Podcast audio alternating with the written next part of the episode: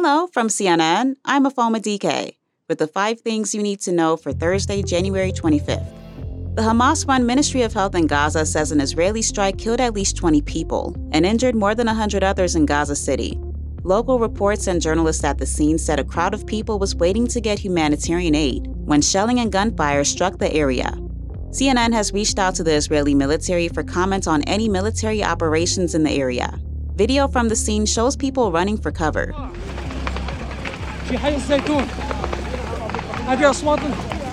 Meanwhile, the Israeli military says it's expanding its operations in western Khan Yunis, in southern Gaza. It's an area that's seen intense combat in recent days. Israeli forces say they're, quote, operating in dense urban areas to eliminate Hamas, which includes, quote, targeted raids on terrorist infrastructure and destroying their military equipment.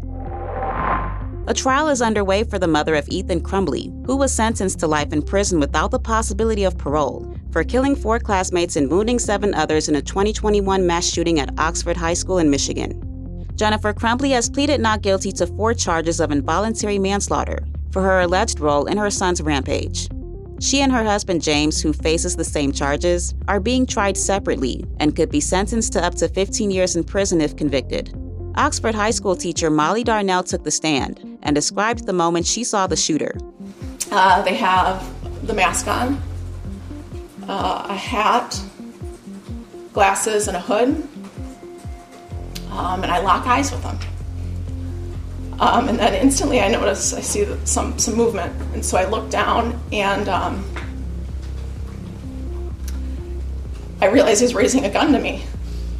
I kind of jump and turn my body this way at the same time, um, and I feel uh, like my my left shoulder moves back a bit, and I feel a burn like hot water had stung me. I texted my husband, "I love you, active shooter," um, and then I started feeling blood dripping down my arm.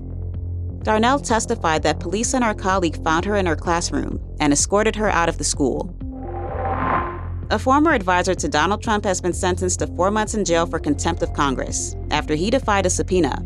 Peter Navarro was subpoenaed by the House Select Committee investigating the January 6th U.S. Capitol insurrection. After he didn't comply, he was convicted last fall on two counts of contempt of Congress.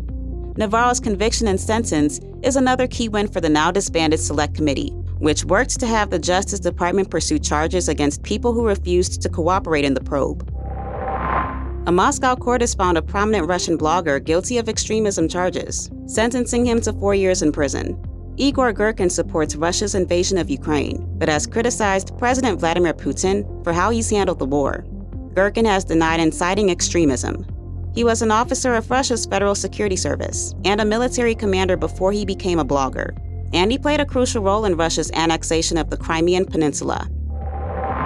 After nine seasons coaching his alma mater, Michigan's college football coach is following his NFL dreams.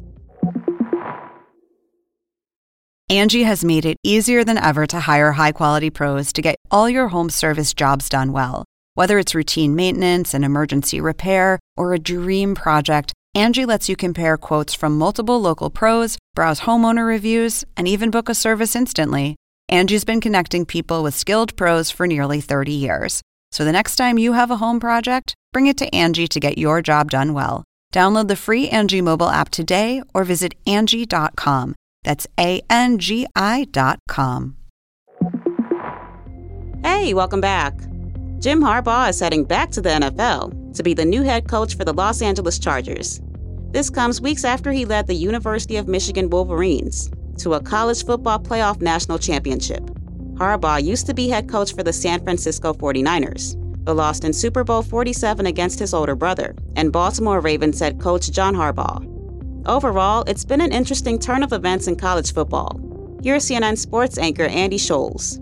You know, what a shakeup we've had now this offseason in college football. Of the four playoff teams, only Texas still has their head coach, Steve Sarkisian. Harbaugh left Michigan now, Saban retired, and Kalen DeBoer left Washington to take Saban's place at Alabama. That's all for now, but we'll be back at 6 p.m. Eastern.